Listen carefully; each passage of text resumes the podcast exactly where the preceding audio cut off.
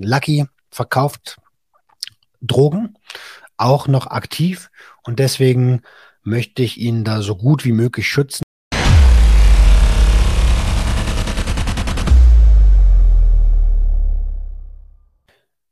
Einen wunderschönen guten Tag und herzlich willkommen zu einer neuen Episode Sucht und Ordnung, dein Podcast für vorurteilsfreie Aufklärung über psychotrope Substanzen, Drogenpolitik und Suchtprävention. Ich freue mich riesig, dass du wieder eingeschaltet hast und bevor diese Episode losgeht, möchte ich mich wie immer bedanken, denn auch diesmal sind wieder ein paar Spenden reingekommen und da ich mir die nicht merken konnte, äh, habe ich mir aufgeschrieben. Die liebe Jana hat via Steady eine Mitgliedschaft über das mittlere Paket abgeschlossen. 54 Euro Jahresmitgliedschaftsbeitrag. Alter, ist das ein schweres Wort. Jana, vielen, vielen lieben Dank. Ähm, danke auch für den netten Austausch auf Instagram. Ähm, und danke für das tolle, tolle Feedback zu dem Podcast wirklich geil. Die liebe Tine hat auch gespendet und zwar drei Euro via Steady monatlich. Tine, auch dir vielen, vielen lieben Dank. Fühlt euch gedrückt. Das Geld wandert natürlich wie immer direkt ins Unternehmen. Wenn auch du denkst, wow, der Roman, der macht jetzt hier seit zwei, zweieinhalb Jahren Podcast und ich kann mir die ganzen Episoden gratis reinziehen, den möchte ich unterstützen, dann findest du unten den Link in der Videobeschreibung oder halt in den Show Notes, je nachdem, wo du die Podcast-Episode hörst, ähm, den PayPal-Link und den Steady-Link. Was war sonst noch los? Bei mir ist gerade richtig viel los. Ich komme gerade von einem Dreh für einen öffentlich-rechtlichen Sender, der ein Format auf YouTube hat. Ähm, ja, Punkt. Kann ich das leaken? Doch, ich leak das einfach. Ich war bei 13 Fragen. Am 11.05. gibt es die Episode. Und das war sehr, sehr, sehr, sehr cool. Ich feiere das Format. Habe, glaube ich, jede Episode davon gesehen. Und es war mir eine große Ehre, dabei zu sein. Ähm, also alle schon mal den 11.05. eintragen in den Kalender. Da ist der liebe Roman bei 13 Fragen. Voll gut. Sonst war ich gestern Abend beim Green-Konzert. Wenn ihr euch erinnert, ähm, der liebe Green hat mich in der Episode eingeladen zu seinem Konzert am 20.04. hier in Berlin. Das war gestern. Also für dich, der das jetzt am Freitag hört, vorgestern. Ähm, und es hat richtig viel Spaß gemacht. Es war eine geile Stimmung da drin. Greenie ist ein mega, mega Entertainer auf der Bühne. Voll geil. Voll geil. Um, es war ein süßlicher Geruch in der Luft, aber das war gestern eh nichts Unnormales, denn bevor wir beim Konzert waren, waren wir auf dem 420 Day in Berlin und der ähm, entsprechenden dazugehörigen Demo. Ähm, Richter Müller und 420 Berlin haben zusammen mit Pure Rice und der Mary Jane, glaube ich, ähm, den 420 Day äh, organisiert. Und da haben wir uns um 13 Uhr vom Brandenburger Tor getroffen, der liebe Toni und ich, und haben dann dort an der Kundgebung teilgenommen, sind dann marschiert zur SPD Parteizentrale in Berlin. Und ähm, dort war dann, glaube ich, um 18 Uhr Feierabend. Und von dort aus sind wir dann aufs Konzert. Es war mega, mega geil. Ähm, Antifuchs war da, der, der liebe Smokey von der Bongbande war da. Also richtig Berliner Legende. Ähm, da dürft ihr auch gespannt sein. Vielleicht passiert da demnächst was hier im Podcast. Und äh, boah, ich kann, scheiße, warum habe ich mit Name-Dropping angefangen? Mama Ganja war da. Habe ich das schon gesagt? Antifox war da. Marvin Game war da. Green war da. Äh, also eigentlich waren ziemlich viele Leute da. Und äh, ich kann die gar nicht hier alle unterbringen. Um, ähm, Vincent Wied, äh, wir haben uns auch connected, mega gut. Ähm, ja, demnächst werden ein paar, äh, paar spannende Gäste im Podcast sein. Dürfte echt gespannt drauf sein. Ähm, ja, ansonsten Dings läuft hier, Bums. Ihr wisst schon, Safer Use Starter Kit. Ah, das geht Ende des Monats live. Sind nur noch ein paar Tage.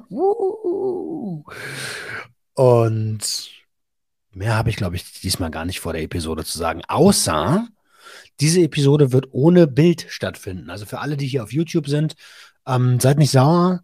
Äh, wir haben ein Interview mit dem lieben Lucky. Lucky verkauft Drogen, auch noch aktiv. Und deswegen möchte ich ihn da so gut wie möglich schützen. Das heißt, die Stimme ist ein bisschen gepitcht, nicht ganz so krass wie bei Dr. Ogen. Ähm, und es gibt kein Bild. Deswegen bitte nicht wundern.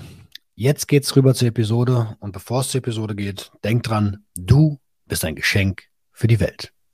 Ihr Lieben, viel Spaß. Ihr Lieben, ich freue mich riesig, dass ihr wieder eingeschaltet habt und wie immer, na wie fast immer in letzter Zeit, habe ich einen Gast am Start. Ähm, der liebe Lucky ist in der Haus. Hi Lucky. Moin, grüß dich. Moin, kommt direkt norddeutscher Dialekt entgegen. Ähm, Richtig interpretiert? Ist richtig interpretiert, ja. Kann ich noch nicht verstecken, ist aber auch in Ordnung, obwohl ich jetzt zehn Jahre in Berlin bin. Ähm, den Nordmann hört man immer noch raus, ja. Okay, verstehe. Ist ja auch in Ordnung so. Ne? Also, äh, vergess nicht, wo du herkommst, heißt es immer so schön im Hip-Hop. nee, nee, ich habe auch tatsächlich das Gefühl, so, dass der einzige Dialekt, die einzige Herkunft, die noch ein bisschen positiv konnotiert ist, weißt du, irgendwie Leute das raushören hier. Ähm, Lucky, warum, genau, warum reden wir heute miteinander? Äh, der Grund ist, dass äh, man an mich herangetreten ist, ob ich nicht Lust hätte, bei dir mitzumachen, weil ich Drogen verkaufe und das auch hauptberuflich und das auch schon eine ganze Weile. Ähm, ja, mich bereit erklärt habe, dazu auch mal ein, zwei Fragen oder auch ein, zwei Fragen zu meiner Biografie Person zu beantworten. Cool, also erstmal vielen, vielen lieben Dank dafür. Ähm, mir ist es ganz, ganz wichtig, dass wir hier heute nicht über den bösen Drogendealer, der Kinder abhängig macht, sprechen, sondern ähm, mal von oben auf das Berufsfeld schauen mhm. und ähm, das Ganze wie immer vorurteilsfrei. Wie bist du, wie bist du dazu gekommen? Also angefangen habe ich ähm, eigentlich, ich bin ungefähr, wie gesagt, vor zehn Jahren nach Berlin gekommen. Ähm, und wie die meisten Leute, glaube ich, die in dem Berufsfeld tätig sind, habe ich erstmal Eigenkonsum finanziert. Also ich kam hier an und habe den ersten Sommer eigentlich komplett im Kader und im Sisyphus äh, verbracht.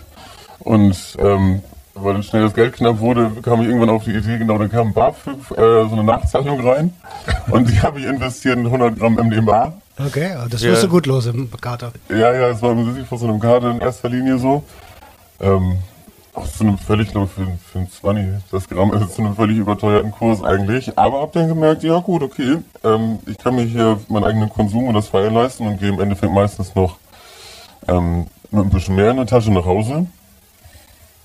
Und da es funktioniert hat, kam dann viel von dem anderen Party-Equipment, was man so braucht in diesem Club, sonst noch dazu, also Speedteile, mhm. dies, das.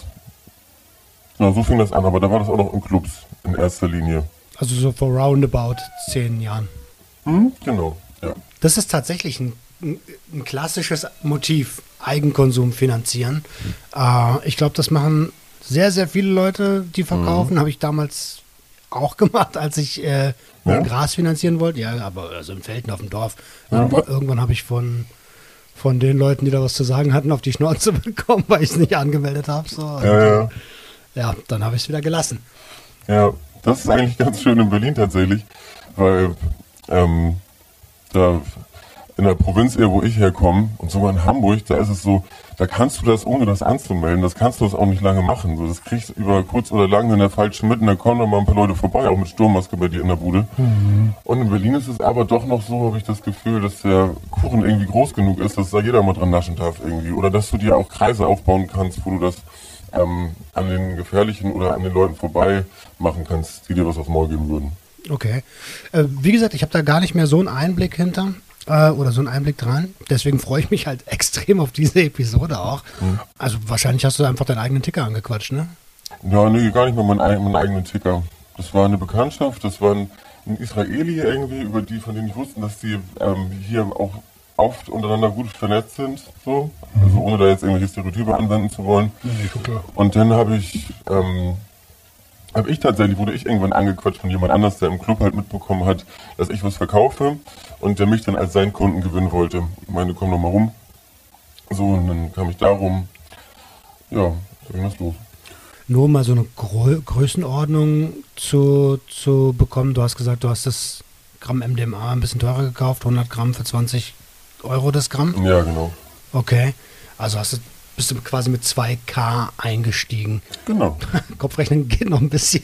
Das ist mein Beruf, ne? Muss ja. ähm, wie viel hast du aus den 2K gemacht? Ähm, wenn du es für 40 Euro im Club verkaufst und naja, theoretisch hast du einen Reingewinn von 2000, ne? Mhm, Aber von dem Gewinn, der Gewinn ist dann ja halt, dass du feiern kannst und dass du Drinks hast und nochmal Freunde einladen kannst und so. Okay, ja, also die Motivation des Verkaufens heraus war ja, Ja, ja. feiern halt, ne? ja. Das hat sich bis heute irgendwie auch nicht so stark geändert. Äh, geändert. Natürlich möchte ich auch ein bisschen was davon gerne auf die Kante legen und nicht nur feiern, sondern auch gut leben davon. So. Aber tatsächlich auch, dass ähm, ich, wenn ich möchte, ausgehen kann, dass ich und meine Leute das gut haben können, einfach irgendwie, ne? Dass ich da nicht auf die Markt gucken muss, sondern dass ich auch äh, einladen kann und mal was in die Runde schmeißen kann. Okay, ja, so Gönnerleben, so ist ja auch, Gönnerleben, ja, ja. ist ja auch nichts Schlechtes. Ich, ich höre schon die ersten, oder ich lese schon die ersten Kommentare, die sie, die, die sagen, ja, aber müssen es denn, also hättest du nicht irgendwie, hättest du nicht was Richtiges machen können? Also ich habe davor, ich habe eine abgeschlossene Berufsausbildung, muss ich dazu sagen, und ich habe auch zu der Zeit, als ich das gemacht habe, ähm, habe ich ähm, noch Abitur auch gemacht. Äh, Nur im weiteren Verlauf hat sich das tatsächlich, ja, ich, ich hätte natürlich auch ähm, das immer auf dem Level halten können, dass ich nebenbei ähm, weiter hätte ordentlich arbeiten können, Studium hätte machen können. Ähm, deswegen, ohne mich da jetzt in irgendwelche Ausreden zu flüchten, das ist schon, das ist schon meine, meine Entscheidung, dass ähm, dem jetzt heute nicht so ist, dass ich ähm, das eben hauptberuflich mache. Meine Meinung ist ja eh, alle Substanzen sollten früher oder später legalisiert werden und dann braucht es ja auch kompetente Vertriebler, ist ja logisch, Ja. die Ahnung von den Substanzen haben. Hast du die denn? Ich bin kein Chemiker, ne? Also doch, ich würde sagen, ich habe schon ähm, natürlich grundsätzlich Ahnung von ähm, oder den Ansatz von Ahnung der Wirkweisen ähm, der Sachen auf ja, chemischer, hormoneller, biochemischer Ebene, ähm, auf praktischer Ebene ja sowieso. Ja, mir mir geht es gerade ein bisschen darum zu, zu, also, weißt du, gerade bei Koks ist ja meine Präferenzsubstanz so und du kriegst ja eigentlich in Berlin, wenn du so ein 50 Euro Röhrchen holst, dann kannst du dir sicher sein, dass, dass da auf jeden Fall gut Verschnitt bei ist. Also ich kann für mich selber sprechen, dass bei mir da kein, also dass ich selber ähm, das nicht strecke. Ähm, und natürlich, ich will jetzt ja, ich will mich ja selber nicht bewerben oder so, aber natürlich ähm, hast du dir über die Zeit. Hast, du dir über die Zeit ähm, selber Quellen, also Leute äh, rausgesucht, mit denen du zusammenarbeitest, weil, äh, denen du einfach verlässlich weißt, dass die es auch nicht machen oder ähm, wo du weißt natürlich im Endeffekt nicht genau, durch wie, viele Hände, durch wie viele Hände das gegangen ist, aber wo du das Gefühl hast, dass ähm, da im Rahmen des Möglichen so wenig verschnitten wurde wie möglich. Eigentlich. So, und das ähm, klappt halt, wenn du selber und die Leute, von denen du es holst, einfach auch nicht immer krampfhaft versuchen, Gewinn zu maximieren, ne? sondern, naja, eben auch, denen das wichtig ist, dass ja, die Kunden zufrieden sind. Und auch nur so läuft es auf Dauer, glaube ich. Da bist du, aber, also, lass mich, das ist nur eine Annahme, Ja. eine Ausnahmeerscheinung, oder? Mm, Also wenn wir uns jetzt mal ganz Berlin annehmen, und das ist ja schon eine relativ kleine Fläche von Deutschland, wird ja überall in Deutschland verkauft. Vielleicht liegt es auch so ein bisschen an den Menschen, die ich kennengelernt habe, die verkaufen. So, da ging es immer um Cash und Maximum, äh, Ge- Gewinnmaximierung. Jedes Jahr. Also gerade bei Koks ist es eigentlich das ist eines der ekligsten ähm, Sparten, der eines der ekligsten Sparten in diesem ganzen Business, würde ich sagen. Wo aber auch die ekligsten Leute unterwegs sind. Von denen ich auch annehme, dass sie am meisten äh, Verschnitt reintun würden, ja. Okay, verstehe. Ja, da hat man dann so Levamisol, äh, Lidocain. Wenn es gut läuft. Ja, ja, genau. Oder auch einfach nur ähm, so Milchzucker. Ne? Ach hier, dieses, ähm, wie heißt denn das? Damit haben wir Speed früher immer. Äh, Edelweiß. Ja, ja, Edelweiß. Edelweiß. Das ist sogar super einfach. Willst du wissen, wie die das machen eigentlich? Also wie die das quasi hinterher auch wieder zu Raps kriegen? Klar, erzähl mal. Weil die Leute, die wollen natürlich irgendwie immer in ihrer Kapsel drin haben Rocks, ne? Ja. Irgendwann sieht der scheiße aus. Dann kannst du aber auch den Rock, den du, den du kaufst, dann bei deinem Großhändler, den machst du zu Pulver und das kannst du dann auch nochmal genauso viel, also 100% Edelweiß rauf tun. Und ähm, dann machst du ähm, mit einer Pipette quasi ein Tropfen Zitronensäure und zwei oder drei Tropfen Wasser. Das, das äh, knetest du dann, das vermischst du gut, dass es so ganz leicht klamm ist. Und dann ähm, packst du das ein, Alufolie beispielsweise, legst das unter den Schrank, also so, dass es gepresst wird. Und dann wartest du eine halbe Stunde. Und dann hast du wieder einen Rock und den kannst du wieder klein hauen in kleine Steinchen. So, dass es genauso aussieht im Endeffekt. Glitzert vielleicht nicht ganz so doll. Verstehe. Ja, es gibt schon mega viele Tricks so zum, zum, zum Verschneiden. Ähm, aber es soll heute ja auch nicht um. Die Anleitung zum Strecken gehen. Du wolltest wissen, ne? ja, klar. Klar. Äh, Das interessiert mich auch immer wieder. Ne? Wie, darf ich fragen, wie dein Angebot aussieht? Mhm, Also ich verkaufe eigentlich alles. AIDS nicht, aber äh, sonst auch pharmazeutische Opioide und ähm, andere pharmazeutische Erzeugnisse. Also die Palette, sprich Benzodiazepine und Potenzmittel ähm, und Oxycodon, Tilidin, Tramadol, was es da so gibt. Ähm, sonst das, was auf Partys gebraucht wird, ne? Keter und Mephedron hat ja auch einen riesen Hype erfahren, nochmal in den letzten Jahren. Das geht richtig gut, gerade so in dieser bisschen ähm, so gay, techno bergy szene so da ist das viel gefragt. Doch hardcore potent, ne? Also Mephedron ist doch extrem potent. Ja, es ist ein, es ist ein Upper in erster Linie. Also wenn Leute mich fragen, wie das wirkt, dann würde ich irgendwie das meistens so beschreiben, dass wenn Speed kalte Energie ist, das warme Energie ist vielleicht. Okay. So, es ist jetzt aber nicht so potent wie ähm, Crystal beispielsweise, was ich auch verkaufe. Und ja, das eben genannte Koks. Da, da du es verkaufst, gehe ich mal davon aus, dass es für dich moralisch auch komplett in Ordnung ist. Guckst du dir deine Kunden an? Ja. Ähm, ich habe auch den Luxus inzwischen, dass ich nicht mehr so viel mit wahllosen Leuten zu tun habe. Ne? Also, dass glaube ich neun von zehn Leuten, mit denen ich mich treffe, Stammkunden sind. So. Okay, verstehe. Und ähm, dann ist mir das Geld auch nicht wert, da jeden Knauserer und jeden, jeden unangenehmen Assi so als Kunden zu haben.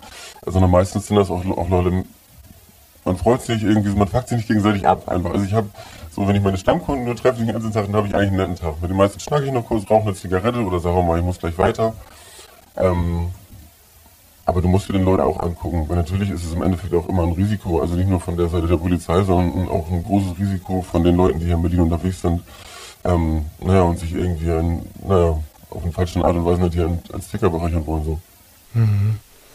Falsche Art und Weise meint miteinander Abziehen. rumher. Achso, abziehen, okay. Also ja, die, die gibt es natürlich auch. Die Schnorrer halt, ne? Die Schnorrer, die ist, ja, ja, das ist man, das ist man scheiße tatsächlich gerade bei Koks, habe ich das Gefühl, das ist ganz intensiv, dass man da irgendwie, ja, auf Partys immer so einen Rattenschwanz von Leuten hinter sich hat, irgendwie, wenn man dann dazu, wie ich schon sagte, irgendwie an dem was spendabel ist und Leute auch gerne mal einlädt und so, dann, dann steht man an auf Toilette so, und dann gesellen sich ganz viele Leute auf einmal plötzlich dazu und dann, dann stehst du mit denen in der Klokabine so und dann, natürlich, wenn die da drin stehen, dann streue ich dann auch eine so, dann bist du auch an und so tun sie immer so, huch, ach, für mich auch. Ja. Ja, ja. Aber ich meine, ich muss mir meine Kunden ähm, angucken, mit denen ich Geschäfte mache, einfach, damit ich nicht abgezogen werde, auch ganz einfach, ne? Weil es gibt, es gibt einfach Psychogänger, die hier unterwegs sind, das muss ich auch schon erfahren, so. Hast, wurdest du schon abgezogen? Ja, ja. Ähm, ja, ich erzähle die Story mal. Oder eigentlich sind es mehrere Storys sogar. Das letzte Mal ist es passiert, ähm, da habe ich mich tatsächlich auch mit jemandem getroffen, den kannte ich noch nicht. Äh, da war ich ein bisschen unvorsichtig. Das war in der Zeit, da war ich selber auch gerade ziemlich verballert so und der hat bei mir 4 Gramm Koks gekauft, beziehungsweise kaufen wollen. Hat ihn mir getroffen. Ähm, ich war also hin zum Treffpunkt, ähm, da in der Nähe von der Heinrich Heine. Dann stehe ich da und warte. Und dann kommt da ein Typ an, ganz dunkle Ecke natürlich hat er auch gewählt. Und ich war nicht, wie gesagt, ich war verballert, ich war selber nicht auf Zack irgendwie so, ne, ich ging von einer normalen Übergabe aus, aus so, ich habe diese Kapseln alle schon in so einer Klippenschachtel verpackt und in die Hand gedrückt so und anstatt dass er aber mir dann das Geld wiederum in die Hand drückt, fängt er an mit so einem Gelaber von wegen, ey Bruder, ne, wir kennen uns doch. Ich so, ja, kennen wir uns? Weiß ich gar nicht mehr genau so. Doch, aber das geht gar nicht. Was hast du uns letztes Mal verkauft an der Kurve? Wir saßen da mit drei Jungs, haben uns alle eingeschissen, war das Ketamin oder so. Und da, also da ahnst du das schon, ne? wenn er mit so einem Gelaber kommt, ne? Und ja, ich sag erstmal nichts so, ne? Und zwei Sekunden später holt er dann so eine Wumme raus und hält mir die auch im Kopf. Also das war bestimmt keine Schafe, das war eine Gasknarre, aber schlimm genug so. Aber in dem Moment winke ich ab und gehe weg so, ne? Irgendwie. Also das findet man sich nachher hinterher natürlich nicht geil. So, abgezogen worden zu sein. Aber das war okay. So. Was richtig schlimm war, tatsächlich war das eine Mal, das war in einer alten Wohnung noch. Damals habe ich auch den Fehler gemacht, ein, zwei Mal Leute bei mir hoch in die Wohnung zu lassen. So verkaufen ja sehr, sehr viele Leute, dass sie in die Wohnung lassen, gerade Grasticker Ja, und ja, so. ja, ja, klar. Die haben auch meistens die, die entspannteren Kunden. Die kommen da für den Zehner vorbei so, und setzen sich hin irgendwie. Ich ziehe nochmal eine Krübung, so, ich mach mal Family Guy an. So. Okay, aus der Wohnung verkauft. Ja, ja, genau, um darauf zurückzukommen. Ähm, und dann sind, äh, sind sie bei mir eingeritten, ne? Irgendwie, das waren die Jugos. Da kam ich nach Hause so und ähm, also bin mir ziemlich sicher, dass diese Attacke aus der Ecke kam. Und dann kam ich hoch und sehe schon, die Tür war aufgebrochen und so. Und dann komme ich in die Wohnung und das ist natürlich irgendwie, auch wenn ich nicht da war, war das trotzdem irgendwie ein sehr tätlicher Angriff auf meine Privatsphäre und auf meine Person, weil die haben also meine, meine Matratze und äh, mein Kleiderschrank, meine Küche, war, es lag alles auf dem Boden, es war alles zerfetzt so. Könnte man dann- Rohstoff sein oder Geld. Ja, ja, war ja auch. Die haben wir auch für mitgenommen, auf jeden Fall. Aber das war tatsächlich irgendwie auch gar nicht mehr der schlimmste Schaden, den ich daraus getragen habe. Also erstmal sitzt du da so und fühlt sich eigentlich violated. So, ne? Ich habe mich geheult wie ein Schloss und so. Und ich habe hinterher in dieser Wohnung auch nicht mehr ruhig schlafen können. So. Ich habe echt angefangen da zu schieben und dann nachher irgendwie meine Tür zu verbarrikadieren. Und im Endeffekt muss ich die Wohnung wechseln. So. Klar, safe. So, und seitdem ähm, läuft es auch bloß so ab, dass ich, ähm, wenn ich Leute zur Abholung bei mir treffe, dann treffe ich die zwei, drei Straßen weiter immer so, ne, dann drehe ich eine kleine Runde, so, da weiß keiner, wo ich genau wohne. Ähm, ja, so dass das, dass mein, meine Wohnung auch mein privater Space ist, irgendwie da gar nicht kontaminiert ist mit dem ganzen Ding, wo ich dann echt viel so machen kann und wo ich damit dann, wo ich weiß, dass ich sicher bin und mich auch sicher fühlen kann. Wo Lucky auch einfach mal der Mensch Lucky sein kann und nicht der, der Ticker. Ich habe ich hab ja sowieso nicht dieses dicke Alter-Ego, dass ich mit verstellter, tiefer Stimme irgendwie so, weißt du, irgendwie den Haken gebe oder so. Das ist nicht. Ich mach dir einen guten Preis, Bruder. Das ist ja, ja, ja. Ja, okay, verstehe. Nee, du machst auch überhaupt gar nicht den Eindruck. Jetzt, jetzt, jetzt könnten ja gerade konservativere Leute sagen, ja, okay, es ist halt Berufsrisiko. Musst du halt gucken, was du machst. Was entgegnest du so jemandem? Ein Berufsrisiko habe ich und dessen bin ich mir bewusst. Aber wenn ich schon sage, ich habe daraus gelernt und ähm, minimiere das Risiko jetzt dahingehend, dass ich eben ähm, nicht mehr das aus der Wohnung mache, ähm, sondern niemand mehr weiß, wo ich wohne oder nur noch meine wirklichen Freunde. Ähm, und auch ansonsten darauf achte, irgendwie, welche Kommunikationswege ich benutze so und mit wem ich da abgehe, mit wem ich Geschäfte mache und wie, wie öffentlich ähm, ich damit auch bin, dann kann man dieses Risiko, obwohl es immer präsent ist, auch nach der Zeit, die ich das mache, einigermaßen einschätzen. So, und entweder du kannst dann damit leben, und ich glaube, das kann ich, ja, oder du wirst halt irgendwann so ein ekliger Kuchsticker, der die ganze Zeit paranoid ist und überall die Bedrohung irgendwie ähm, vermutet und niemand mehr vertraut. So, und wenn das mal soweit ist, dann bitte ich äh, meine Freunde, mich da sofort darauf aufmerksam zu machen, so einen Riegel vorzuschieben. Aber ich glaube, bisher kann ich das einschätzen und bin da cool mit. Okay. An der Stelle möchte ich noch anmerken, das ändert ja nichts an der Tatsache, dass fremde Menschen bei dir in deinen Safe Space eingebrochen sind und an dem, äh, also in den Ort eingebrochen sind, wo du lebst. Also nur weil du psychoaktive Substanzen verkaufst, bist du ja nicht, nicht, nicht Mensch. So, das ist ja, das, das ist eine Sache, die will ich hier ganz deutlich auch mal sagen. Das sind immer die Leute, die sagen so, ey, ja, die verkaufen noch an kleine Kinder und so, da kommen wir auch noch gleich drauf zu sprechen.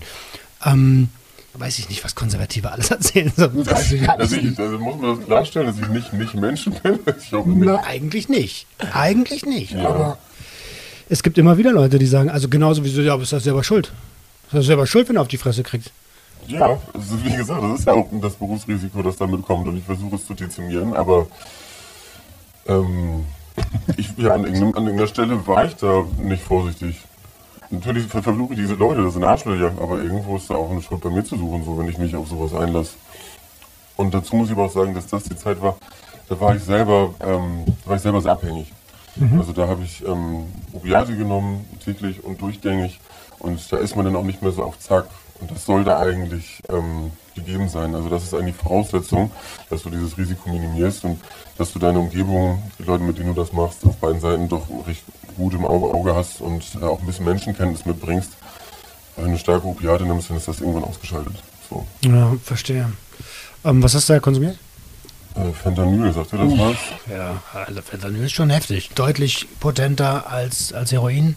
Genau, mit Heroin fing das an und dann irgendwann habe ich mir jeden Tag eins dieser, dieser Fentanylpflaster, die man ja eigentlich transdermal benutzt, das heißt sich auf die Haut klebt und dann es über drei Tage lang vom Körper aufgenommen wird, habe ich aber auf Alu geklebt und dann äh, als Blech geraucht quasi. Und dann aber dieses stärkste Opioid, was es gibt, auch in der höchsten Konzentration, was eigentlich für drei Tage gedacht ist, ähm, locker an einem Tag weggemacht. Und da, da macht man sonst nichts mehr, da schneidet man sonst auch nichts mehr mit. Na ja, ist klar. Das sind, dann bist du auch ein leichtes Opfer in dem Moment, ne? Total, natürlich. Und die Geier, die sehen das natürlich, ne? Und jetzt, ich weiß nicht, irgendwas muss ich ausgestrahlt haben. Zu der Zeit war es auch so, dass ich echt öfter mal dann irgendwie ähm, von Leuten, die überhaupt nicht wussten, was ich mache, irgendwie versucht wurde, eine U-Bahn abzuziehen und so. Ich schätze mal, also du hast diese Leute ja irgendwie auch einfach, wenn du dich am Colli rumtreibst und so, ne? Irgendwie so echt die, die ganze Zeit gucken, okay, wo ist was zu holen und so. Und wenn die dann jemanden mich sehen, der naja, sehr glasig guckt, aber vielleicht doch eine goldene Uhr um hat, so, dass sie dann mal Das, das passt irgendwie nicht jetzt. äh, ja, du hast ja gesagt, du hast schon, du hast, bist zum Verkaufen gekommen, indem du deinen eigenen Konsum finanziert hast. Ja. Ähm, wie hat sich dann dein eigener Konsum entwickelt? Wir haben jetzt schon Opiate oder beziehungsweise Opioide in dem Fall Ja. gehört. Ähm, MDMA wirst du wahrscheinlich auch selber genommen haben vor zehn Jahren beim Feiern im Korto. Ja, aber ich glaube, MDMA ist generell ein bisschen weniger geworden, oder? Dieses bisschen Dippen so auf Partys habe ich lange nicht gesehen. Weiß ich, ich bin ewig nicht mehr auf Partys, ich bin ja raus aus dem Game. So, Ja, du? okay. Ja, ja. Und wenn ich zweimal im Jahr LSD konsumiere, dann, dann ist das schon viel. So. Ja. Nee, ich war die Jahre danach auf jeden Fall auch noch sehr regelmäßiger äh, Partygänger. Also ich wäre, hätte ich es nicht verkauft, natürlich nicht weniger drogenaffin gewesen. Ich hätte vielleicht ein bisschen weniger verfügbar gehabt, ein bisschen weniger konsumiert. Ähm, aber also der Konsum hat sich dann dahingehend entwickelt, dass ich ähm, also Speed und Koks sowieso schon vorher. Das, was so verfügbar ist, wo man dann Geld führt als Teenie Speed und Koks. Wenn's, wenn, wenn man mehr hat, ne? War bei mir auch so. Eher Speed natürlich. Erstmal waren Drogen und nur dazu da, dass man mehr saufen kann bei uns. Ich weiß auch nicht. Ja, normal. Ja, aber in Berlin, wo ich dann halt auf dem Rest unterwegs war, da einmal habe ich die ganze Palette an Partydrogen genommen. Ähm, habe dann in der Gastro auch angefangen zu arbeiten, neben dem Verkaufen, habe auch an meine Kollegen verkauft. In der Gastro wird natürlich viel gekokst, das wirst du da auch immer gut los. Ähm, ich glaube, dann dieses viele Koks beim Feiern, das, also die meisten Leute, die so viel koksen, die verkaufen auch selber, die ich kenne, ehrlich gesagt so, ne? Also das, ich habe immer viel konsumiert, der Schwerpunkt hat sich mal verlagert, so, ne? Also nachdem es dann ähm, in dem A war, was in vordergründig geht eine Weile, dann war es viel äh, GBL, ähm, war aber eigentlich durchweg ziemlich, wie sagt man, polytoxisch unterwegs. Okay, verstehe. Aber es war nichtsdestotrotz immer noch so, ähm, dass ich feiern war. Also, dass ich mich ähm, ja, an der Mucke, an den Raves, an den Leuten erfreut habe so, ja, und ähm, nebenbei mir halt die gewissen Sachen Gönner-Lifestyle gegönnt habe. Und das hat funktioniert und ich habe nebenbei auch dann äh, nach dem Abi auch noch studiert. Ähm, vielleicht nicht so viel, wie ich hätte sollen. Der Umschwung, ähm, wo dann auf einmal ja, die Drogen nicht mehr hinter dem Schrägstrich standen, sondern die erste Priorität waren, das kam, tatsächlich mit Opiaten beziehungsweise mit Opioiden. Also als ich anfing, das zu nehmen und dann auch ganz schnell täglich zu nehmen, Oxycodon und dann auch Age, ähm, habe ich dahinter eigentlich alles, was mir wirklich wichtig war, auch vernachlässigt. Und das ging dann auch nicht mehr um Party, da bin ich auch nicht mehr auf Partys gegangen, da bin ich zu Hause geblieben. Okay. Wie geht's dir gerade, wenn du es so aussprichst? Ist okay, ich erzähle es nicht das erste Mal so, also ich habe das natürlich in meinem sonstigen Umfeld auch schon mal erzählt. Es war keine geile Zeit, deswegen sind, kommen dabei jetzt keine Hochgefühle äh, auf, aber ist in Ordnung. Mm. Und du hast es ja selber gerade schon gesagt, eigentlich lässt sich das nicht so richtig miteinander vereinbaren. Ne? Ähm, der Verkauf und dann aber selbst in einem Rauschlevel zu sein, wo, wo du halt nicht mehr so richtig funktionierst und nicht mehr checkst, was, Nee. was abgeht. Nee, man muss auf Zack sein immer noch.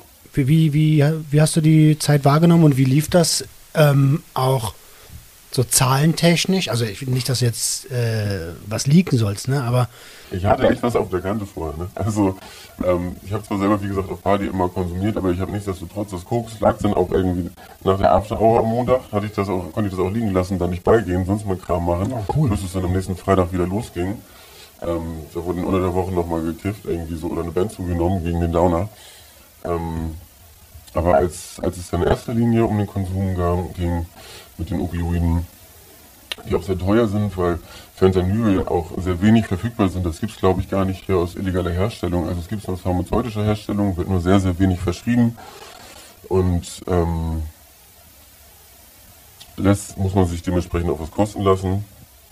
Wenn man das aber auch nicht auf die Kette kriegt, dann auf der anderen Seite seine Einnahmen entsprechend hochzuhalten und ähm, das Verkaufen vernachlässigt, dann wird der Batzen ganz schnell schnall, äh, schmaler. Und das wurde noch so. Und aus ähm, diesen Ersparnissen, die ich hatte, sind dann im Endeffekt Schulden geworden. Wieder. Also ich habe das ist komplett eingebrochen, ja. das heißt, du musstest dann irgendwie musstest du dann verkaufen, um wieder aus der, aus der Schuldenfalle rauszukommen? Auch, auch das wieder, ja, ja, also das Verkaufen zieht sich schon durch. Ich habe dann darauf geachtet, dass ich wieder mehr verkaufe, um so wieder aus der Schuldenfalle rauszukommen. Ich habe dann aber irgendwann, ähm, wo wir bei meiner Suchtbiografie sind, ähm, die Opiate entzogen, aber quasi substituiert, also Sucht verlagert eigentlich hin zum Koksrauchen, also zum äh, Crack, was nicht günstiger ist. So, also, man, Vor allem brauchst du ja auch eine ganze Menge. Du brauchst eine ganze Menge, du musst sehr viel rauchen, Kokain ist sehr teuer. Ähm, hab's aber nichtsdestotrotz hinbekommen, weil man ähm, damit vielleicht noch ein bisschen aktiver sein kann oder auch einfach, weil ich es hinbekommen musste, so, weil meine Gläubiger ähm, bei, bei mir an die Tür geklopft haben und weil ich äh, diesen hohen äh, Konsum auch finanzieren musste, habe es trotzdem hinbekommen, da immer noch ein Plus rauszugehen. Dann. Wenn du sagst, die Gläubiger klingeln bei, äh, klopfen bei mir an der Tür, dann meinst du jetzt nicht irgendwie HFG in Kasso, was so Leute kennen, die den Handyvertrag abgeschlossen haben, Da oder? meine ich die Leute, bei denen du Drogen, auch große Mengen an Drogen auf Kombi kaufen kannst. So, wir mahnen sie jetzt zum dritten Mal an, Herr Lucky. Ähm, okay, das wird ja nicht passieren. Wollte ich nur auch nochmal klargestellt haben. Nee, aber ich hatte zum Glück da auch nicht dann die Schulden bei den ganz verkehrten Leuten. Also, ähm, na, ich bin ganz froh, dass ich das einigermaßen gut bekommen habe und dass ich aus dieser Zeit auch raus bin. Und um meine Gesch- Suchtgeschichte dann mal zu Ende zu bringen, ähm, auch das Crack inzwischen sein gelassen habe. So, Schulden sind weg, täglicher Konsum ist weg. Das heißt, ich kann im Moment eigentlich gar nicht klagen. Und sonst würde ich hier wahrscheinlich auch nicht so sitzen oder darüber so locker reden, weißt du? Den Eindruck habe ich auch. Und wenn ich dich so sehe, dann kommt mir auch extrem viel Lebensfreude entgegen. Ja, ich das echt ganz gut im Moment, ja. Das ist voll gut, Mann. Das ist eigentlich überhaupt nicht das, was man erwartet, wenn man so mit so einem Fentanyl, äh, von einem Fentanylentzug erzäh- erzählt oder von einem, von einem Crack-Entzug. So, da kommen erstmal viel, viel Leiden auf den Tisch. Ja, der Leidensdruck muss natürlich auch entsprechend groß sein, ansonsten würde man sich das, also würde man es ja nicht lassen. So. Und dann ist es vielleicht auch ein bisschen Veranlagung oder auch so ein bisschen Ressourcen, die man mitbekommen hat, glaube ich, irgendwie während seines Lebens, noch während seiner Kindheit, die dann entscheiden, ob man da im Endeffekt rauskommt, so, oder die Kraft aufbringt, aufbringen kann. Naja, oder ob man halt in zehn Jahren noch im Cordy sitzt irgendwie, ne? So. so also, Also- das heißt, ich habe, glaube ich, einfach irgendwie mit dem, was ich mitbekommen habe, irgendwie mit dem, was ich an meinem Umfeld auch in Rückhalt habe, habe ich mehr Glück gehabt. Damit würde ich mich gar nicht über die Leute stellen, die es halt nicht schaffen, ne? Ja, ja, ja, stimmt. Oft sind diese Leute allein, so komplett allein.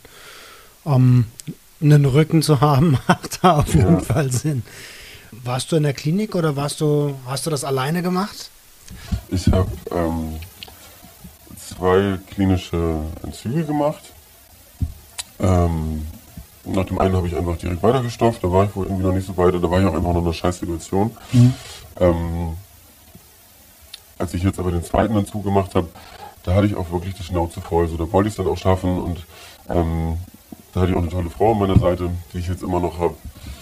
Ähm, und hatte tatsächlich danach auch ähm, einen Therapieplatz für eine sechsmonatige Langzeittherapie stationär. Ich bin da dann hingefahren, bin da nach 24 Stunden wieder reingehauen, weil ich mich da so unwohl gefühlt habe. Vielleicht lag Wegen der Atmosphäre, oder? Wegen der Atmosphäre zum einen ähm, und weil ich, glaube ich, man kann das so doof sagen, nicht so viel von meinem Komfort aufgeben wollte. Also komfortabel ist es dann natürlich nicht. Vielleicht auch ex explizit in der Klinik, in der ich war, nicht, aber du kommst da rein und es hat alles eher Jugendherbergstil, du hast ein Doppelzimmer und dann lag ich da die ganze Nacht wach und ähm, ja, mein zahnloser Mitbewohner die ganze Nacht gepupst irgendwie so und morgens habe ich dann gleich die Entscheidung gefasst, nee, ich muss das jetzt alleine schaffen. Also ich werde also im weiteren Verlauf, auch nach der Therapie, hätte ich ja mein Leben weiter alleine nüchtern gestalten müssen. Dann gehe ich jetzt den harten Weg und mache das ohne vorangegangene Therapie. Spannend. Also ich glaube, die äh, Komfort hast du, glaube ich, nur so in, äh, in sowas wie Betty Ford oder so. Wahrscheinlich, ja. Wo dann halt eigentlich auch Hotel ist. Mm, Bevor wir jetzt wieder den Switch zum, zum Vertrieb kriegen, wie sieht's aktuell bei dir konsumtechnisch aus? Also du siehst fit aus, strahlst. Mhm, Ich gehe momentan so ein bisschen geplanter und bewusster feiern, also einmal im Monat ungefähr. Und also es ist wahrscheinlich auch der Albtraum für jeden Nachsorgebeauftragten oder für jeden Therapeuten zu hören, dass jemand, der so schwer abhängig war, immer noch die Dinge, also die Drogen die ganze Zeit so vor der Nase hat und auch ähm, gelegentlich noch konsumiert. Ich weiß nicht, ob ich mir da selber was ins Täschchen lüge, aber ehrlich gesagt, bisher funktioniert das ganz gut. Und ich habe jetzt ähm, mit der Dauer inzwischen eigentlich gar nicht mehr ähm, das Verlangen jetzt noch das Koks aufzukochen und auch Crack zu rauchen oder täglich zu ballern. Also ich trinke mal ein, zwei Bierchen unter der Woche abends und gehe mal dem am Wochenende aus. So, das ist mein Konsum. Aber ähm, es ist auch nicht mehr so, dass das Verkaufen die ganze Zeit jetzt mit äh, Konsumieren verbunden ist. Also dass ich mich jetzt wach halten würde. Ähm, also früher habe ich dann die Nächte auch durchgemacht, weil ich ähm, wusste, da kommt noch was rein später und dann entsprechend wach geblieben mit Hilfsmitteln. Nö, aber wenn ich jetzt ins Bett gehe, ist halt Feierabend. Cool. Also es klingt nach einem in Anführungsstrichen gesunden Konsummuster. Ja gut, dann muss ich aber auch erst ein paar Mal gegen die Wand fahren irgendwie, bis ich dann halt die Straße des kompetenten Konsums gefunden habe. Ja, ey, also das, das, ist ja das, das ist ja eins meiner großen Credos, warum ich diesen Podcast hier mache. Ne? Wo, wo lernen wir denn Konsum? ja. Ja, nirgendwo. Bei unseren Eltern, die selber auch nicht gelernt haben, wie es geht. So. Und dann bringen wir uns den Scheiß selber bei. Und dass das erstmal eine Menge Hürden mit sich bringt. Dass auch der ein oder andere wahrscheinlich auf der Strecke bleibt, so, ne? Ähm, wird traurige Wahrheit sein. Und mein Weg ist da bestimmt jetzt auch nicht das Nonplusultra. Also ich denke, für andere Leute muss es so sein, oder ist es wichtig, dass sie auch diese Therapie, die ich abgebrochen habe, zu Ende bringen. Also viele Leute, mit denen ich da auch in, die, in diesem Tag allein gesprochen habe, haben gesagt, super, dass du da bist, ey, ich komme hier langsam erst richtig klar und ich lerne voll viel über mich selber. Ähm, und für, die- für die wird das der richtige Weg sein. Ja. Und viele werden bestimmt auch komplett abstinent bleiben müssen. Jeder muss den Weg finden, der für sich, für ihn selbst ganz individuell funktioniert. Ne? Das, Ja, also ich, muss, ich kann nur für mich sagen, und das ist bitte auch keine Handlungsanweisung an diejenigen, die hier zuhören, ja, ich hab, ich liebe Drogen. ja, Ich liebe den, ich liebe Rausch. ja. Und habe leider erkennen müssen, dass ich manche Räusche nicht mehr in meinem Leben haben kann. Also Stimulantien ist jetzt nicht so, funktioniert für mich einfach nicht, weil ich da super affin bin. ja. Aber gerade so, ähm, das ist nicht ganz richtig. Koffein trinke ich. Ist ja auch eine Stimulanz. Also war es bei dir auch mal so weit, dass man durchaus von einer problematischen Sucht hat sprechen Ja, kann? voll, ich Ja? hab Ich habe 21 Jahre lang richtig meine Gefühle mit Stoff verdrängt. Okay, krass, das wusste ich. Ähm, ja, ja. Und erst in den letzten zwei, ich habe auch eine ambulante Therapie gemacht und in den letzten zwei Jahren habe ich nichts anderes gemacht, als mich mit Substanzen und Konsummustern und dem Podcast zu beschäftigen. deswegen reden wir wahrscheinlich auch. wir eigentlich noch ein bisschen versuchen, ja. Wir nehmen ja auf. Ja, ja, deswegen weil wir versuchen, hier rauszufrickeln, ne? Wie kriegen wir das jetzt irgendwie wieder auf die Reihe, so? Ähm, ja, kriegen wir doch, oder? Doch, gerade sieht das echt ganz gut aus. Na, okay. Wobei wir da, glaube ich, auch irgendwie den schwierigeren Ausgangspunkt haben, ne? Wenn du einmal so weit warst, dass du täglich und richtig problematisch konsumiert hast, ähm, dann den Weg zu finden, Boah, diesen krass. Rausch noch genießen zu können, mal hier und da. Wie lange ich gerade gebraucht habe, um den Satz, kriegen wir das jetzt hier irgendwie auf die Rechnung? Oh, habe ich irgendwas falsch gemacht? Jetzt habe ich das gecheckt. Ja, ich glaube, das ist halt auch viel mit sich selbst arbeiten. Ja. An sich selbst arbeiten. Ja. Mhm. Aber ich glaube auch irgendwann ein bisschen Veranlagung bestimmt auch, ne? Also ob man dazu ähm, geneigt ist, wirklich auch bis zum Ende immer dem nächsten Kick, dem nächsten Hoch hinterher zu rennen.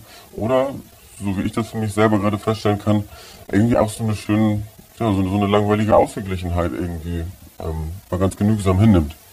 Aber du siehst das ja bei deinen, bei deinen Kunden. Also wenn du jetzt, du vielleicht nicht ganz, weil du viel mit Stammkunden arbeitest, Ja. aber hast du den Eindruck, dass die Leute, die im Nachtleben kaufen, immer dem nächsten Rush, dem nächsten Kick hinterher jagen, weil uns, und, und wenn ja, wo kommt es her?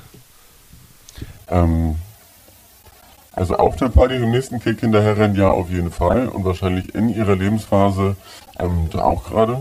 Weil diesen Film esse ich immer noch gerne feiern. Das habe ich reduziert, wenn ich sage, ich ja einmal im Monat. War ja se- selber jahrelang auch auf jeder Party und jedes Wochenende drei Tage wach. Deswegen, ja, kann ich ja von mir selber aussprechen. Auf jeden Fall rennt man da immer dem nächsten Kick, dem nächsten Hochgefühl ähm, hinterher.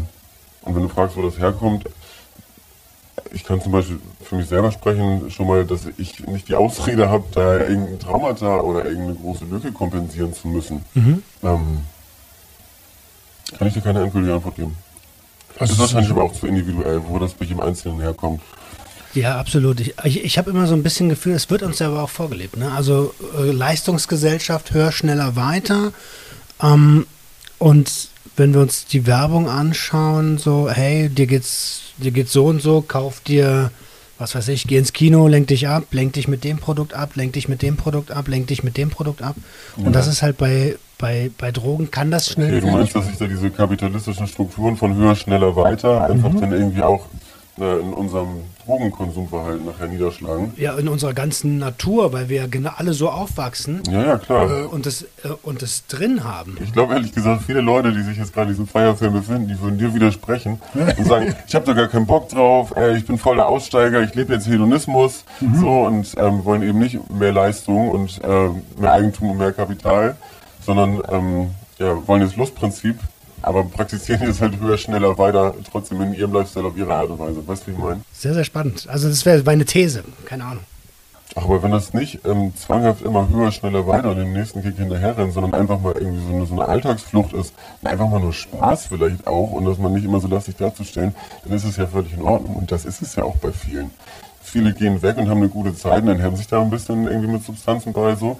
Aber es ist absolut nicht Priorität in deren Leben so. Und es ist jetzt auch nicht so, um ähm, als Pflaster zu funktionieren oder so. Okay, cool. Aber genau das ist doch die beste Antwort, die ich hätte kriegen können, weil das war ja die Frage. Hast du den Eindruck, dass die, ähm, dass die, ja, weiß ich nicht, irgendwas kompensieren? Weil die meisten wollen einfach nur Spaß. Nö, ich glaube, wir haben hier in Berlin einfach irgendwie auch viel hedonistisch veranlagtes Partyvolk. Ähm, nö, die aber auch ansonsten eigentlich also noch ein ganz, ganz gesunden oder dass es deren ganz gesunder Ausgleich vielleicht ist. Cool. Ja, absolut. Und das ist ja auch in Ordnung. Das sollte jedenfalls in Ordnung sein. du hast gerade eben schon mal so angekündigt, ich bin jetzt nur noch zu Fuß unterwegs. Erstmal die, ähm, die Story ist folgende. Und zwar ähm, habe ich früher auch mit Auto ausgeliefert. Ähm, das ist aber zu besagter Zeit, als ich selber zu viel Opioide konsumiert habe und auch nicht sonderlich aufmerksam war, dann Kapeister gegangen. Also ich habe meinen Lappen zu Recht verloren auch. Okay. Ich, da, ich bin einfach zu oft verballert gefahren. So. Ähm, nachdem das ein paar Mal gut gegangen ist, ja mit Clean Urin, dies, das, irgendwie haben sie im Endeffekt, den Führerschein doch entzogen. Ich musste das Auto verkaufen und seitdem läuft das praktisch bei mir nicht mehr mit eigenem Auto, sondern ich bin mit Oberfield unterwegs. Ähm, oder aber auch mit Öffis, so wie es gerade am praktischsten ist. Und ich muss sagen, tatsächlich, also auch wenn man das mit Uber macht, hast du erstmal selber ähm, nicht so die Gefahr, dass du rausgezogen wirst, weil das ist mir im Uber noch nie passiert so. Und weil du selber ja auch meistens noch was im Blut hast oder sogar drauf bist, ähm, nicht die Gefahr bei der, Verkehrs äh, bei der Verkehrskontrolle auffällig zu werden. Und es ist nicht so viel teurer.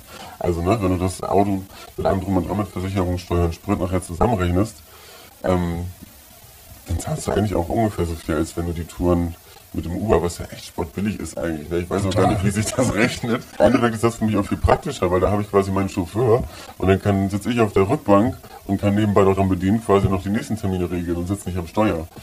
Das ist bei mir auch das Ding, ich bin ja in einem Mannbetrieb. So, ne? Also ich mache das ja nicht in der Bande.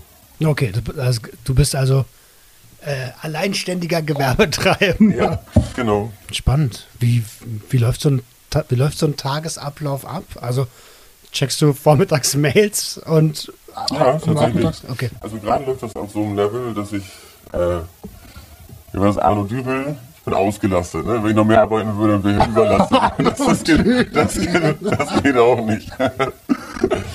ähm, nee, es kommen dann trudeln da über diesen Messenger-Dienst eben Nachrichten ein. Und dann packe ich die Päckchen zusammen. Die habe dann einen Mindestbestellwert von 100 Euro.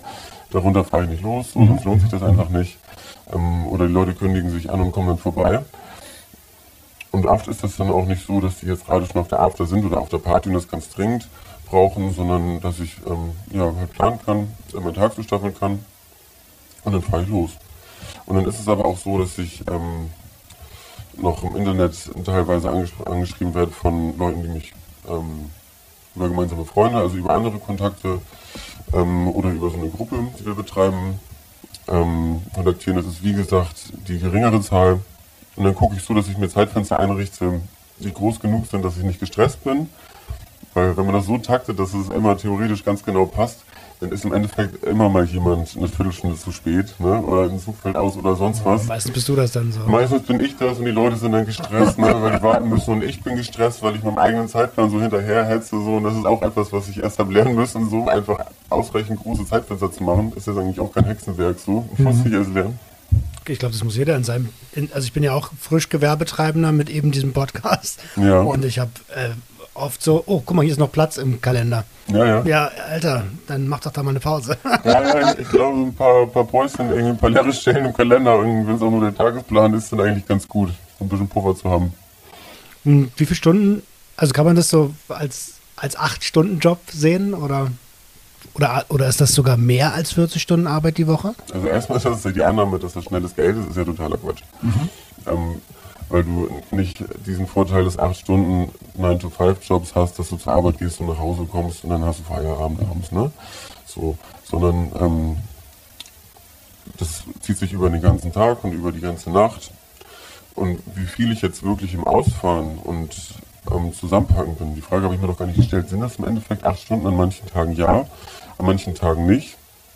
Ähm, aber du bist einfach ständig abrufbar, ständig dein Handy ist ständig an, so, dass es kommt mit dem Job, so, dass du natürlich, ich habe vorher schon gesagt, dass wenn ich irgendwann schlafen will, dann mache ich auch aus und bin ich nicht mehr verfügbar. Aber ansonsten immer, wenn du wach bist, dann bist du auch präsent. So. Und das weißt dann auch irgendwann, das weiß deine Freundin und das wissen auch deine Freunde, dass du ähm, dann auch mal schnell, ja, was man, wo man gerade ist, was man so macht, dass du dann auf einmal ähm, wieder was zu tun hast. Und da muss man sich dann schon mal ähm, tatsächlich auch bewusst äh, Pärchenabende oder irgendwie Quality Time wirklich planen. So. Ja, ich glaube, dass das für zwischenmenschliche Beziehungen auch echt eine Belastung sein kann, oder? Mhm, kann es sein. Du musst es halt von Anfang an ganz klar machen irgendwie. Ne? Also wenn da nichts anderes versprochen ist, so, wenn das die Absprache ist und es in Ordnung ist, was bestimmt nicht für jede Frau, für jeden Freund, für ähm, jeden Menschen so in Ordnung wäre, denn dann irgendwie vielleicht auch mal schnell hinten anstehen zu müssen, dann klappt das so. Also wenn das in Ordnung ist für diese Person, wenn sie sich darüber im Klaren ist. Aber manche Leute fühlen sich natürlich dann irgendwie auch ein bisschen benachteiligt oder werden als beigebimmelt. Gar keine Zeit für mich. ja, ja, du bist ja nie da. also. Ja, okay, das bringt der Job mit sich. Je nachdem, wie man ihn selber halt auch ausführt. Ne? Also Ja. ich glaube, das mit den Ruhephasen einplanen ist schon eine sehr, sehr gute Idee. Ähm, wie ist denn das? Also Legalisierung von Cannabis steht ja im Raum. Ja. Ähm, ich habe ja vorhin schon mal gesagt, meines Erachtens nach sollten alle Drogen legalisiert sein. Ja. Spielt ihr das, spielt ihr nicht unbedingt in die Karten, oder? Dass die Entwicklung, So ist, oder? also als Vertriebler jetzt so, ne? Die wollen was abhaben vom irgendwie. Nein, Spaß Also, ich, also, dass Sachen, also, dass Sachen reguliert sind und nicht erstmal für jeden frei verfügbar, das sollte bitte auch so bleiben, finde ich auch gut, dass Sachen entkriminalisiert werden. Das macht natürlich Sinn. Ne? Also, ob mir das in die Karten jetzt spielt, wenn es nur entkriminalisiert wird, ich glaube, das würde für mich keinen Unterschied machen. Das glaube ich auch. Wenn, also im Gegenteil, es wäre für mich ja gut, wenn ich jetzt nicht mehr potenziell immer den Drogenfahnder an den Hacken hätte, ähm, sondern wenn das Geld stattdessen irgendwie in Prävention und in Suchthilfe gesteckt werden würde. Das würde für mich würde es keinen Unterschied als weniger Gefahr und weniger Stigmatisierung und Kriminalisierung bedeuten und für andere Leute wäre es eine große Hilfe. Und wenn es legalisiert werden würde, ähm, mit natürlich einer entsprechend eingebauten Hürde, dass nicht jeder Hansel einfach so äh, Crack kaufen kann. Crack würde niemand eigentlich. Weiß nicht, also, ähm, Ich habe jetzt bewusst Ja. Crystal sagen können, kommt aufs Gleiche. Also kommt in, in, Ja. in, auf einen ähnlichen meist in dem Sinne, als genau. dass man dann, als dass dann irgendwie auch die, die Qualität standardisiert wäre. Genau. Und man da keine Sorge mehr haben müsste, irgendwie um an Strichnin zu geraten oder so.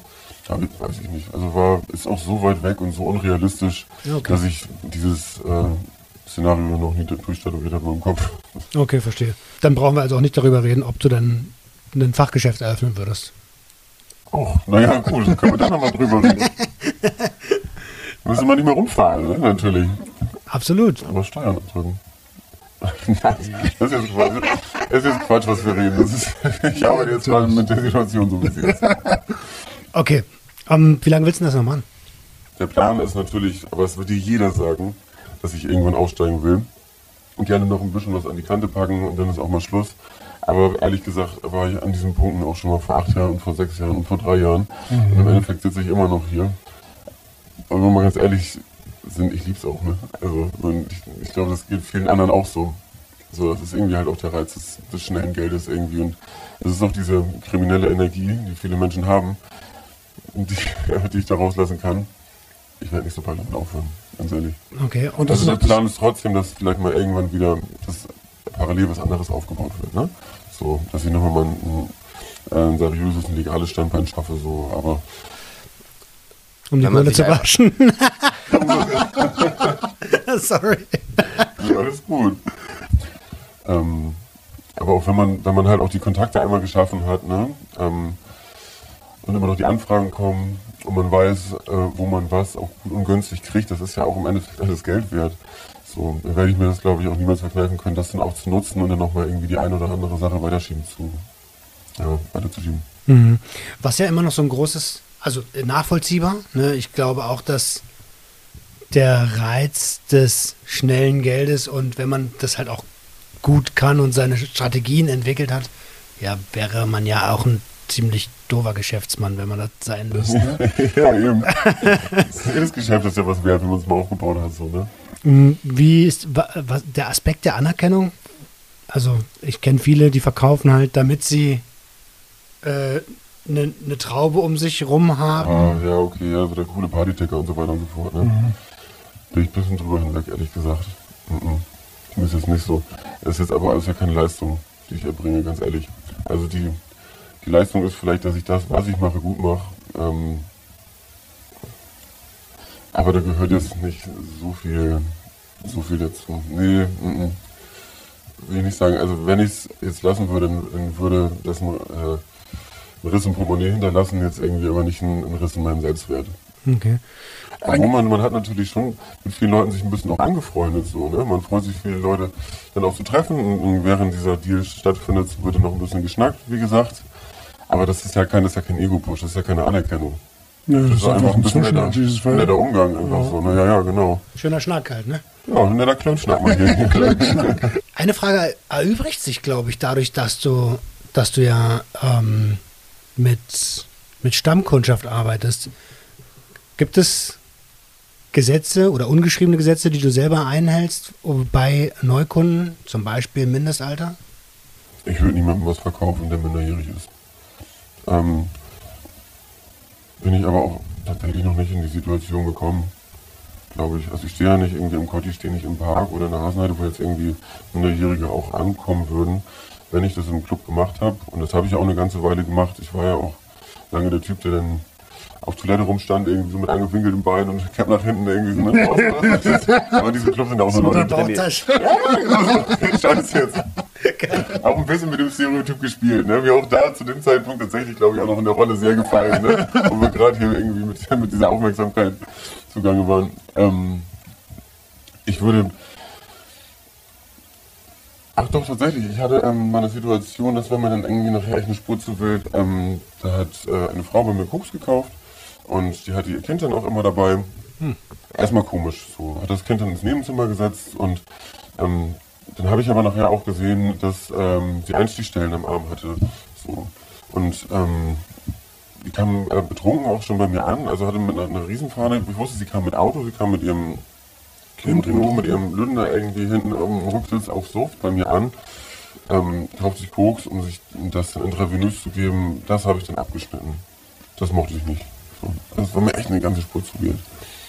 Wegen ihrem Zustand oder Verfassungszustand oder wegen der Tatsache, dass sie das Kind dabei hatte? Wegen des Kindes, glaube ich, in erster Linie. Mhm. Weil ich das, weiß nicht, das Kind, das war, weiß nicht, zwei, drei Jahre alt und hatte schon echt so einen ganz toten, hospitalistischen, apathischen Blick drauf. So, und das war mir so zuwider, hat mich irgendwie so befremdet, dass ich da nicht mehr geantwortet habe. Verstehe. Um, jetzt hast du gerade die Verkäufer aus, dem, aus der Hasenheide oder aus dem Kotti oder so angesprochen. Gibt es dort, schauen sich Vertriebler irgendwie abwertend oder aufwertend an? Also sind das, weißt du, worauf ich hinaus will? Ich die nicht abwerten, aber ich mache mehr Geld als die. also, die Leute, die in der Hasenheide oder am Girlie stehen, das sind eigentlich arme Würste. Ne? Die haben davon ja nicht am Ende- am Ende des Tages nicht mehr viel von über. Ähm, nee, das ist eine andere Art von Business. Okay, also da gibt es nicht dieses, ja, wie nenne ich das denn? Es gibt andere Jungs im Club auf jeden Fall, die wissen, dass du auch verkaufst und die kommen dann an und zeigen, die zeigen äh, dir ihre Batzen, machen ihr Portemonnaie auf und sagen, guck mal, wie viel hast du denn eingenommen?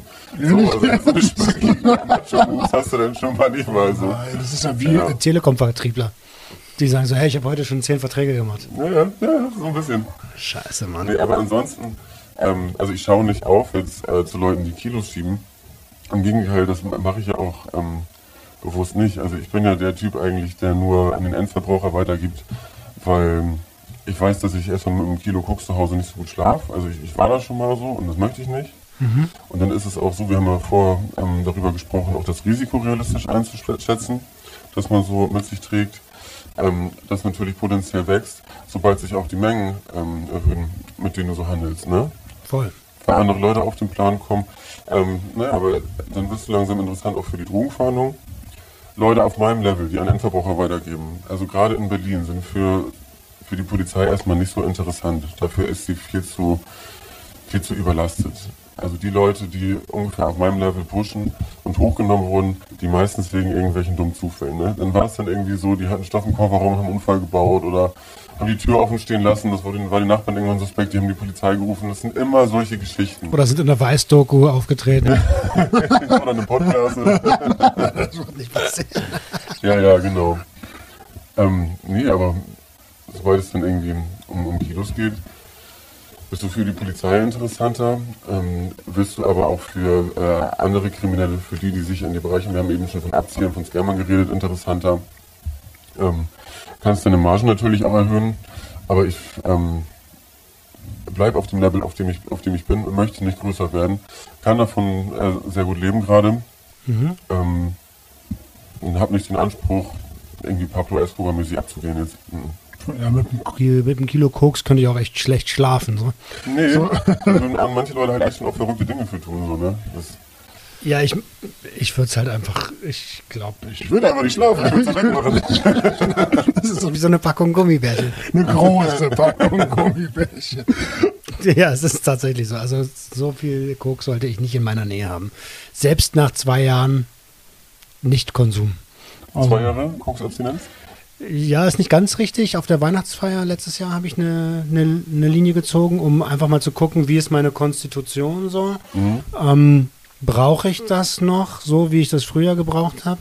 Und macht es noch das, was es früher gemacht hat? Es hat das gemacht, was es früher gemacht hat, nämlich meinen Kopf ausgeschaltet und mich sehr isoliert.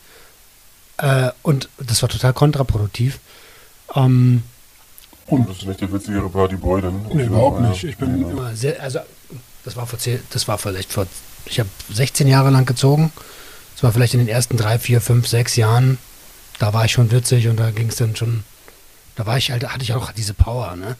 Aber irgendwann hat sich das komplett umgekehrt und ich wurde extrem introvertiert dadurch. Mhm, das kenne ich auch. Und das geht ja irgendwie mit Koks immer einher, ne? diese latente Krampfhaftigkeit. Ähm, du musst dir vorstellen, wenn, äh, wenn man das dann raucht, wenn man das aufgekocht hat, so wie ich das gemacht habe, ähm, dann potenziert sich und verkürzt sich zwar die Wirkung, Mhm. aber diese Krampfhaftigkeit dann wird auch ganz intensiv so. Deswegen ging das bei mir einher dann irgendwie auch immer noch mit vielen anderen Tranquilizern und GBL und so. Das habe ich auch alleine nicht ausgehalten. Du willst zwar das High so, aber um dann nicht irgendwie diesen massiven Stock im Arsch zu haben, muss ich das auch die ganze Zeit immer leveln mit ähm, Benzos und hast du nicht gesehen so. Okay. Ja, crazy, Alter. Also wie gesagt, da bin ich ganz froh und ähm, wenn ich jetzt im Jahr zweimal LSD nehme, meinen Kaffee trinke und vielleicht mal ein bisschen CBD rauche, so dann geht's mir ganz gut. Oder vielleicht Mal ein bisschen dippen geht auch, aber ganz, ganz selten. Das Also ist in Ordnung. nichts mehr mit dem zu tun, was ich früher gemacht habe. Würdest du, also es, ist, es gibt ja ein paar Traumberufe heutzutage. Früher war das so Feuerwehrmann, Polizist und sowas alles. Ja. Und heute ist das YouTuber, Superstar und Drogendealer. Du meinst am Kapital Bra in den Charts ist und die 187 Straßenbande irgendwie so. Es ist ja so, die, die, auch wenn sie es vielleicht nicht wollen und wenn sie ihre künstlerische Freiheit haben, sind sie ja trotzdem irgendwo, haben sie einen Einfluss. Natürlich. Was würdest du einem, einem, einem 16-Jährigen sagen, der sagt, oder vielleicht auch einem 14-Jährigen, der sagt, ey, ich will mein Geld mit Drogen verkaufen verdienen? Würde ich von abraten. Trotzdem, also es sind auch schon Leute an mich rangetreten, die haben gesagt, ähm, ich will auch anfangen. Ähm, sag doch, gib mir, mal, gib mir mal ein paar Tipps irgendwie so, ne, mach mal ein paar Kontakte klar und so. Und ich habe dann gesagt, ich sagte ja eben schon, dass ich auch schon länger versucht, da rauszukommen. Ne? Also mir geht's zwar jetzt ganz gut damit, ich habe mich komfortabel eingerichtet ähm, und habe auch ähm, das auf so einem Level jetzt gemacht, wo es lange geklappt hat. Aber bei den meisten Leuten um mich rum, irgendwie während dieser ganzen zehn Jahre, in denen ich das mache, ist es nicht gut gegangen. Also ähm, mir ist es ja auch nicht immer gut gegangen. Ich habe ja auch viel zu viel konsumiert, stellenweise so, ne? Ähm, ja, ich würde jemand anders jetzt nicht empfehlen, mit etwas anzufangen, das ich gerne aufhören möchte. Nein. Okay. Ich glaube, ich würde ihn erstmal nach der Motivation fragen. Was, was, was, was versprichst du dir denn davon? Was versprichst du denn davon? Schnelles Geld, ja, kein Bock zu arbeiten, normal, ne? Irgendwie. Ja, Und das, das glaube ich, ist aber auch schon so, dass es das natürlich ein, ähm, ein gewisses Prestige, ne? So in Zeiten, wo, wo 187 irgendwie die Kings sind, mit sich bringt, was zu verticken. Also die Jungs von, oder Jungs und Mädels von Geld auf der Tasche haben natürlich so. Die wollen aber auch der coole Ghetto Boy sein irgendwie, ne? Die wollen auch der, der Kokspusher sein, der so John Wayne-mäßig irgendwie so als sein eigener Herr in den ganzen Rap-Songs so verherrlicht wird. Ja. Ja, nachvollziehbar. Also ist ja auch, nach, die sind ja auf der Suche nach Identität, so, ne? Ja. Äh, gerade, gerade, gerade drei- in dem Alter, 13 bis 16 oder was, da weißt du ja gar nicht, wer du bist eigentlich, so. Ja, das ist auf mich auch ein Einfluss. Das war die Zeit von Agro-Ansage 2.3 und so fand ich auch sehr cool alles. Ja, Agro war bei mir auch damals, aber vorher noch. Sammy Deluxe, grüne Brille, bin ich ganz dankbar für. War Ja, mega geil. Ja. Das war dieser Hamburger Film. Das waren ja einfach immer nur so witzige Kifferjungs. So. Die Berliner kamen ja mit diesem Gangsterfilm. Genau, die kamen dann, also ja, ja, Agro halt, ne? Agro Berlin hat's Deutschrap neu erfunden. Ja, ja, genau. Aber auch hier Royal Bunker, ne? Irgendwie Bassbox-Sampler und sowas, was es hier alles gab. Das war ja immer dieser harte Berlin-Style und davor waren eigentlich Berlin. Ja, Hamburg waren immer so ja, die witzigen Jungs, die so an mistigen Glastischen rumhängen, so weißt du, da irgendwie an, an, an Buffen und ihre Texte schreiben. Also, Und dann kam Frankfurt halt noch, ne? Frankfurt kam, also ich habe immer Frankfurt am Main und Berlin als, als hart empfunden und dann kam äh, und Hamburg und Stuttgart immer so als, Studi, ja, stimmt, klar. als so ein bisschen, ja, gehob, sa- nennen wir es mal gehobenere Mittelschicht-Rap. Also Max Herro Rap, ne? Lucky, mein Lieber. Ja. Äh, ich glaube, wir haben das, das ganz gut beleuchtet hier. Hast du noch was auf dem Herzen, wo du sagst, ey, das, das ist mir noch zu kurz gekommen? Nee, ich glaube, ich bin auch ganz zufrieden. Cool. Dann bedanke ich mich vom Herzen für das Vertrauen und für deine Zeit. Ja, gerne. Und ähm, ja, ihr findet ihn dann. Nein, Spaß. vielen, vielen lieben Die Dank. erste Probe ist umsonst, ne? Wir lachen jetzt darüber, aber es ist, ist alles Spaß. Ihr Lieben, wir hören uns nächste Woche, wenn es wieder heißt. Herzlich willkommen zu einer neuen Episode Sucht und Ordnung. Haut rein. Ciao, ciao.